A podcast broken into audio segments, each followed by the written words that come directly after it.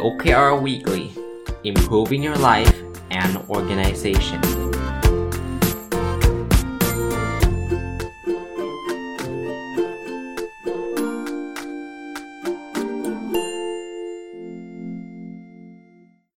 สวัสดีครับ ยินดีต้อนรับเข้าสู่รายการ OKR Weekly นะครับ เป็นรายการที่จะเอาเรื่องของ OKR มาคุยกัน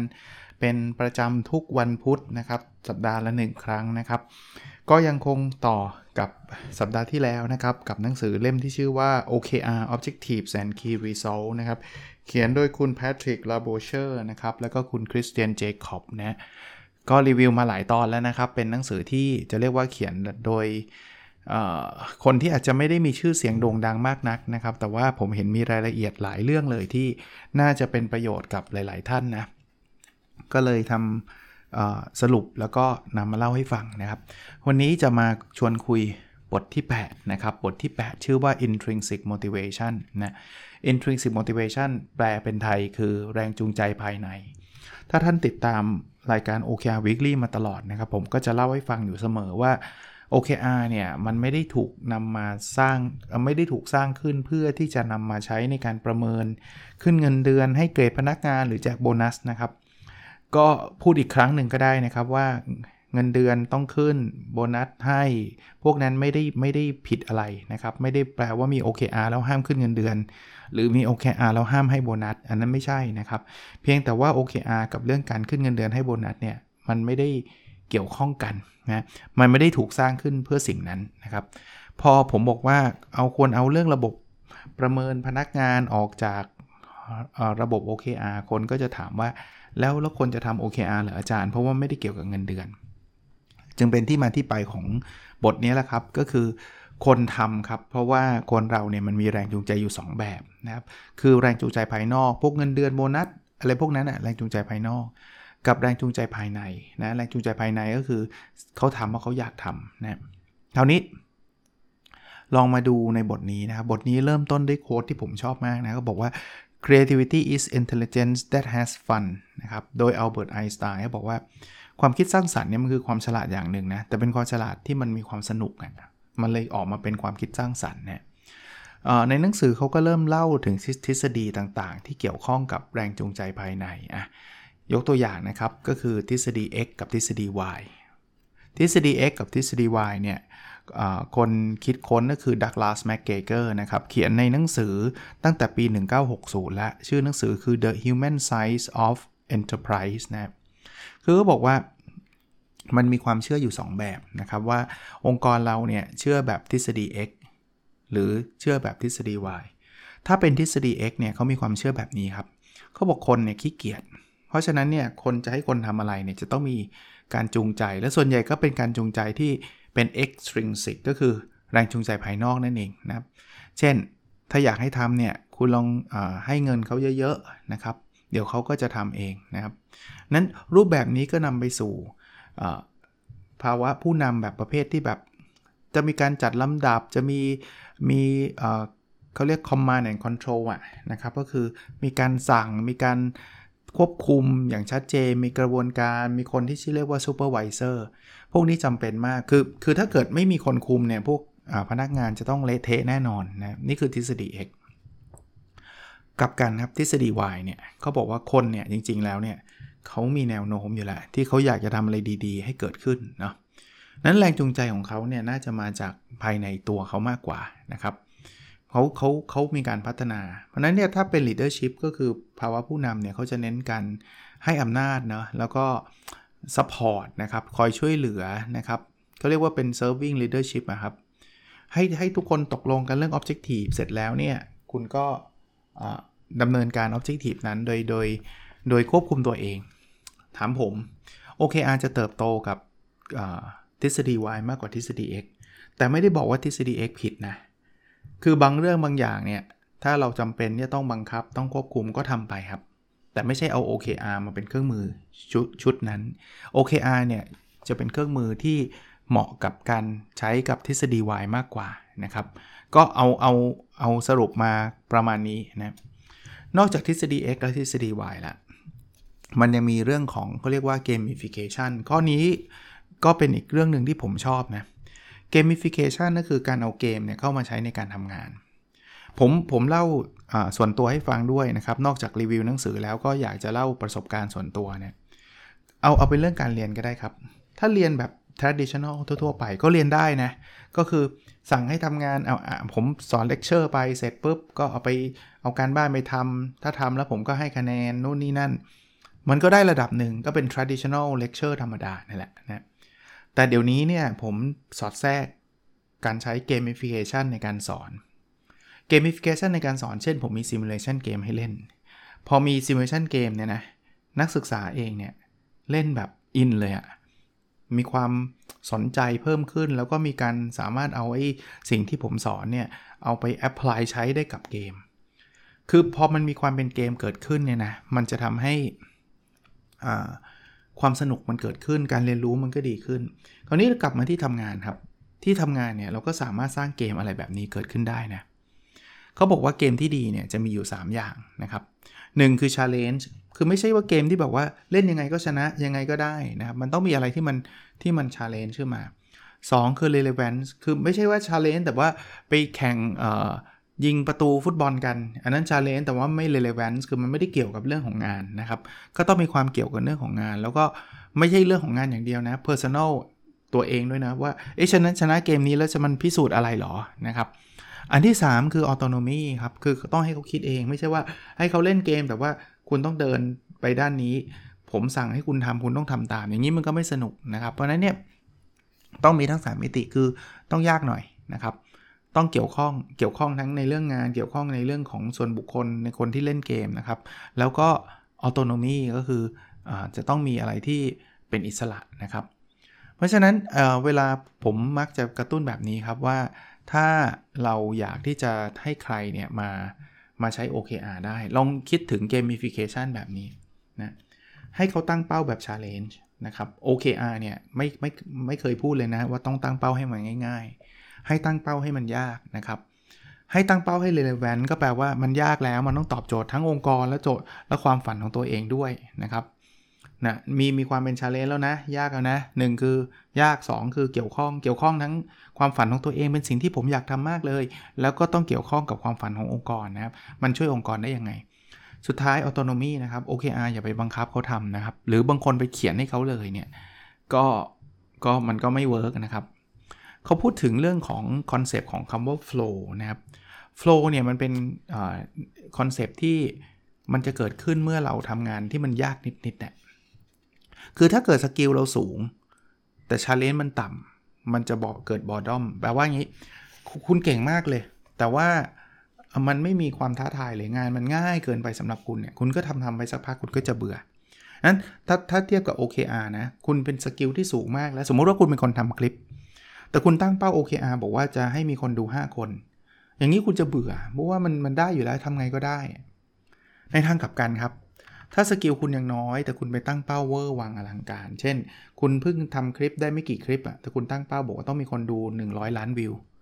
คุณจะเกิด anxiety ครับ anxiety คือความวิตกกังวลนะ flow เนี่ยมันคืออยู่กำลังพอดีมือคุณนะครับ เช่น คุณตั้งเป้าว่า เออทำคลิปเนี่ยเราได้สัก 20,000 วิวเนี่ยกำลังสวย ซึ่ง 20,000 มันก็ไม่ใช่ง่าย ๆ ที่จะทำได้สำหรับคนที่เพิ่งเริ่มทำยกตัวอย่างนะครับ อย่างเงี้ยคุณจะเข้า flow ผมว่า OKR ก็เช่นเดียวกันนะครับ เวลาจะตั้งเป้าเนี่ย ถ้าตั้งเป้าว่าเวอร์วังอลังการเกินไปเนี่ยคุณก็คุณก็ไม่สนใจแล้วจริง ๆ แล้วใช่ไหมเพราะมันยากเกินไป หรือถ้าเกิดบอกว่าเฮ้ยถ้าทำไม่ได้โดนลำทำโทษคุณก็เกิดความวิตกกังวลว่ามันไม่ได้แน่ๆนะแต่ง่ายเกินไปก็ไม่ดี เพราะว่าทำสองวันก็เสร็จแล้วนะครับ ก็จะเป็นอะไรที่มันอาจจะไม่ได้ไม่ได้ช่วยทำให้คุณอยากทำสักเท่าไหร่นะอะไรที่มันง่ายเกินไปนะครับ ก็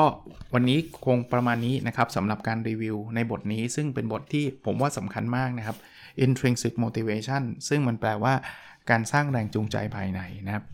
คราวนี้ เช่นเดิมนะครับ พาร์ทที่ 2 ของผมก็คือการอัปเดต OKR ส่วนบุคคลนะ สังเกตผมทำมาทุกสัปดาห์นะ แล้วด้วยวัตถุประสงค์ที่นำมาเล่าให้ฟังเนี่ย ไม่ใช่ว่า เอ้ยเอาเอาเรื่องส่วนตัวมาเล่าทำไม ผมอยากจะเป็นตัวอย่างให้ท่านเห็นว่า การทำ OKR ไม่ได้มีอะไรซับซ้อนเลยครับ ถึงแม้ที่ทำงานท่านจะไม่ทำนะ ตัวท่านก็ทำได้นะครับ ท่านสามารถที่จะทำ OKR ของท่านเองได้เลยนะ ลองดูของผมนะครับ บางข้อทำได้บางข้อทำไม่ได้ ซึ่งไม่แปลกนะ ถ้า OKR ทำได้ทุกข้อ 100%แปลว่าผมตั้งเป้าไม่ท้าทายแล้วล่ะ Objective ข้อที่ 1 นะครับ เรียนรู้และพัฒนาตัวเองอย่างต่อเนื่อง Key Result 1.1 อ่านหนังสือสะสมตั้งแต่ต้นปีให้ได้จนสิ้นไตรมาสที่ 2 ซึ่งตอนนี้ก็เหลือแค่2วีคนะให้ได้ 60 เล่ม ผมอ่านไปแล้ว 59 ก็สบายๆครับ 60 น่าจะเข้าวินธรรมดาสบายๆ แต่ว่าคำว่าสบายๆเนี่ยไม่ได้แปลว่า มันง่ายเกินไปสำหรับผมนะผมผมอ่านทุกวันนะนะครับเพราะนั้น สังเกตนะมันก็ต้องใช้เวลาพอสมควรกว่าที่จะถึงหกสิบอะนะครับ ไม่ใช่ว่า โอ้ย แค่ 2 สัปดาห์ก็ถึงแล้วอย่างเงี้ยผมไม่ได้ตั้งเป้าแบบนั้นนะ Key Result หนึ่งจุดสองเขียน paper ให้จบ2 paper ผม submit ไปแล้ว1 paper อีก1 paper 95%จริงอยู่ใน inbox ผมเลยนะ ผมกำลังจะต้องทำอะไรสักอย่างเกี่ยวกับ paper นี้นะครับ ก็คิดว่าสัปดาห์หน้าน่าจะจบนะครับ คิดว่านะครับ Objective ที่ 2 แบ่งปันความรู้เพื่อทำให้สังคมดีขึ้น Key Result 2.1 เขียนหนังสือสะสมให้ครบ 2 เล่ม ตอนนี้ตีพิมพ์มาแล้ว 1 เล่มนะครับ ต้นปีนะครับ Personal OKR เรื่องนี้เลยนะครับ แล้วก็อีกเล่มหนึ่งเนี่ยได้พึ่งวันนี้เพิ่งเขียนไปถามทางสำนักพิมพ์นะครับ ทางสำนักพิมพ์ก็ตอบกลับมาว่ากำลัง edit อยู่นะครับ เพราะนั้นก็คงใช้เวลาสักนิดหนึ่ง ตาม plan ถ้ามีงานสัปดาห์หนังสือเนี่ยก็คิดว่าน่าจะ launch ได้เดือนตุลาคือสิ้นปีนี้ แต่ถ้ามันไม่มีงานสัปดาห์หนังสือเนื่องจากมันมีโควิดเนี่ย ก็คิดว่าจะ launch ก่อนเดือนตุลาสักเดือนหนึ่งเพราะนั้นก็ใกล้ๆนี้แหละครับนะน่าจะได้ได้เห็นเล่มนะ Key Result 2.2 มีคนติดตามฟังพอดแคสต์20,000 ดาวน์โหลดต่อวัน ตอนนี้อยู่ที่ 8,900 ดาวน์โหลดต่อวัน drop มาจากปีที่แล้ว เอ่อ สัปดาห์ที่แล้วนิดนึงนะครับ อันนี้ เป็นเป็นเรื่องปกติเลยนะครับเพราะว่าตอนวันนี้เฉพาะวันนี้เนี่ยผมลืมแชร์พอดแคสต์วันนั้นเนี่ย episode นี้อาจจะมีคนฟังน้อยหน่อย แต่เดี๋ยวเดี๋ยวอัดอัดพอดแคสต์เสร็จแล้วเดี๋ยวผมจะแชร์นะครับ แต่ก็ไม่เป็นไรครับคือ 8,000 9,000 นี่คือคือ beyond สิ่งที่ผมคิดไว้เยอะมาก ผมเคยพูดอยู่เสมอนะว่าจริง ๆ แล้วอะแค่มีคนฟังแล้วเอาไปใช้ประโยชน์ได้เนี่ยผมก็ดีใจล้วนี่นี่คือระดับใกล้ๆหมื่นเนี่ยถึงแม้ว่ามันห่างไกลจาก 20,000 มากมายนะ นะครับ ซึ่งซึ่งก็ไม่เป็นไรครับ ก็ก็พยายามทำไปเรื่อยๆครับ ถ้ามันมันมีประโยชน์มันทำได้ดีแล้วมีคนได้ฟังเล้วไปใช้ผมผมยังทำต่อเนื่องนะครับคีรีเซลสองยูสามีองค์กรใช้ OKR ครบ 10 องค์กร ก็ ยังคงที่8แล้วฮะ อันนี้คงไม่ได้มีอะไรอัปเดตมากมาย เพราะว่ามี 5 องค์กรได้ใช้แล้ว แล้วก็อีก 3 องค์กรก็เป็น Special Project ที่ผมทำอยู่นะครับ เมื่อเช้าก็เพิ่งไปประชุมกับ 3 องค์กรนั้นนะครับ Objective ชุดสุดท้ายนะครับ มีสุขภาพกายและสุขภาพจิตที่ดีนะครับ Key Result 3.1 วิ่งสะสมให้ได้ 600 กิโลเมตร แล้วก็มีน้ำหนักตัว 78 กิโลกรัมนะครับ ข้อนี้เนี่ยเรื่องวิ่งก่อนนะ เท่าเดิมกับสัปดาห์ที่แล้วเลย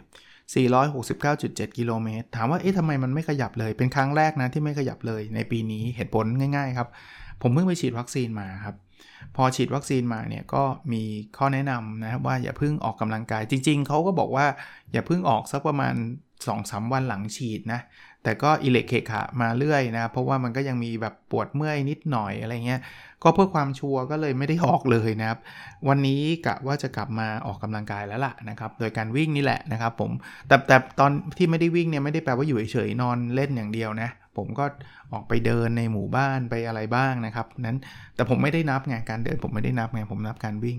ถามว่ามันช้าไหมช้าแน่นอนครับ เพราะว่าจริงๆ อีก 2 สัปดาห์เนี่ยมันต้องถึง 600อะ600 ลืมพูดไป 600 คือตัวเลขที่นับตั้งแต่ตอนต้นต้นปีจนถึงปัจจุบันนั้นคือเดือนละ 100 กิโลเมตรเนี่ย ผมว่าได้อีกสัก 500 ผมก็ดีใจแล้วนะครับ ในขณะที่น้ำหนักตัว 78 เนี่ย มันกลับกลายเป็น 83.3 นะ ก็ถือว่าเกือบจะสูงสุดในไตรมาสนี้เลย ผมว่ามันก็รีเลทกันนะ ไม่ได้ออกกำลังกายด้วยนะครับ แล้วก็แถมกินเยอะกว่าปกตินิดหน่อยนะ พออ้างนี่อ้างโอ้างเขาเรียกอ้างไอ้นั่นเสมอเลย วัคซีนนะครับ เขาบอกห้ามท้องว่าง จริงๆเขาเขาแค่วันฉีดนะ ผมก็จัดเต็มนะครับ ไม่ไม่ว่างเลยตอนนี้หลังฉีดมันก็ยังไม่ว่างเพื่อทำให้ร่างกายแข็งแรงนะครับ มีภูมิเต็มที่นะครับ ก็หาเรื่องนะครับพูดง่ายๆนะครับจริงๆ ไม่จำเป็นเลยนะแต่เดี๋ยวเรากลับมารูทีนเดิม ผมคิดว่าน้ำหนักคงลด แล้วก็การวิ่งก็คงทำได้ดีขึ้นนะครับคีรีเซลสามจุดสองคืออยู่กับครอบครัวสะสมให้ได้ครบ 50 วันตั้งแต่ต้นปีนะครับ ที่มาที่ไปของ 50 ก็คือเสาร์อาทิตย์นะครับเสาร์อาทิตย์ก็คิดว่าจะใช้เวลาอยู่กับครอบครัวให้ได้มากที่สุดนะตอนนี้ทำได้ถึง 53 วันแล้ว ก็สัปดาห์ที่แล้ว ก็เป็นสัปดาห์ที่อยู่พักผ่อนที่บ้านเยอะนิดหนึ่งเพราะว่าเออมีคนอาจจะสงสัย เพราะว่าอาจารย์ไปฉีดมาแล้วเป็นไงบ้างนะอันนิดนึงก็แล้วกันเวลาเหลือนิดหน่อยนะครับ ผมได้มีโอกาสไปฉีดวัคซีนมาแล้วก็ เกือบจะเป็นไข้ เออคำว่าเกือบแปลว่า ไม่ถึงกับกินยาแก้ไข้นะ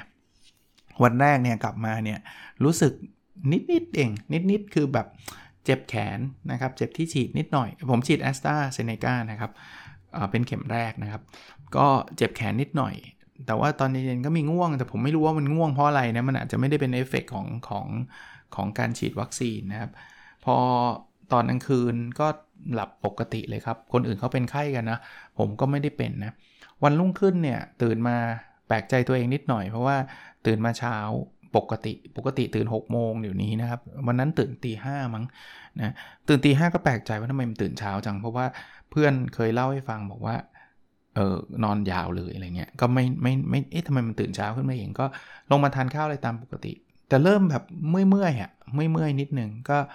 ภรรยาบอกให้ไปพักเหอะ ก็เลยขึ้นไปนอนกะว่าจะนอนเล่นสัก 5 นาที 10 นาที ตื่นมาอีกทีตอน8ตั้งแต่8โมงนะตื่นมาอีกที 11 โมงนะครับคราวนี้เมื่อยตัวละ คือมีอารมณ์เมื่อยตัวแต่ยังไม่ปวดหัวนะครับตอนเย็นนี่เมื่อยมากขึ้นเรื่อยๆเลย เมื่อยแล้วขั้นเนื้อขั้นตัวแล้วดูเหมือนจะมีไข้แต่ไม่มีแต่ไม่มีนะครับ มาพีคตอน3ามทุ่มของวันที่2นะตอนนั้นหนาว แต่ก็เตรียมยาไว้ก็ไม่ได้กินนะครับ ก็คิดว่าถ้ากลางคืนมันไม่ไหวก็จะกินแต่ว่า ก็ไม่กินวันวันรุ่งขึ้นหายเลยนะครับ ก็ถ้าใครจะไปฉีดวัคซีนนะครับ ตอนนี้ก็อาจจะลำบากนิดนึง เพราะว่ามีการเลื่อนมีอะไรกันนะฮะแต่ว่าก็ต้องบอกว่ามันคุ้มค่านะสำหรับผม ถ้าท่านไม่ได้มี condition ใดๆที่น่าเป็นห่วงในไปฉีดเถอะครับ มันอาจจะไม่สบายตัวบางบางบางคนก็อาจจะเป็นเยอะหน่อยเช่นมีไข้สูงอะไรเงี้ยนะแต่กินยาส่วนใหญ่ก็หายวัน 2 วันหายเกือบหมดทุกคนนะ่ะยกเว้นว่าถ้ามีอาการแพ้มากอาจจะต้องไปหาคุณหมอเท่านั้นเองแต่ว่าส่วนใหญ่ไม่ค่อยมีปัญหาอะไรนะคืออย่างมากก็เป็นไข้นะครับแอสตรานะถ้า ถ้าเป็นซีโนแวคไม่ค่อยเห็นเอฟเฟกเท่าไหร่เลยนะครับ เท่าที่เท่าที่ทราบนะไม่ค่อยเห็นนะก็เอาเอาไหนๆก็เลยเถิดมานะครับ ก็เล่าให้ฟังสักนิดหนึ่งทำให้โอเคอาข้อนี้ผมก็เลยทะลุเลยนะอยู่บ้านพักผ่อนนะครับ แต่พักผ่อนจริง ๆ ก็ผมทำงานที่บ้านอยู่แล้วนะทั้งบรรยายทั้งประชุมอย่างวันนี้ก็ประชุม 3 รอบนะบรรยายก็ตอนนี้ปิดเทอมก็เบาหน่อยแต่ก็มีองค์กรหลายองค์กรที่กรุณาให้เกียรติเรียนเชิญ ซึ่งตอนนี้ก็ one hundred ออนไลน์นะครับ ถ้าใครเชิญมาก็ก็ไม่สามารถเดินทางไปได้นะ ประชุมก็เขาก็ประชุมกันออนไลน์ซะส่วนใหญ่นะ ยังมีงานวิจัยเยอะเลยครับที่รอที่จะต้องทำนะครับ ก็ค่อยๆทำไปฮะ โอเคนะครับ วันนี้คงประมาณนี้นะครับ หวังว่าจะเป็นประโยชน์เช่นเดิมนะครับ แล้วเราพบกันใน episode ถัดไปนะครับ สวัสดีครับ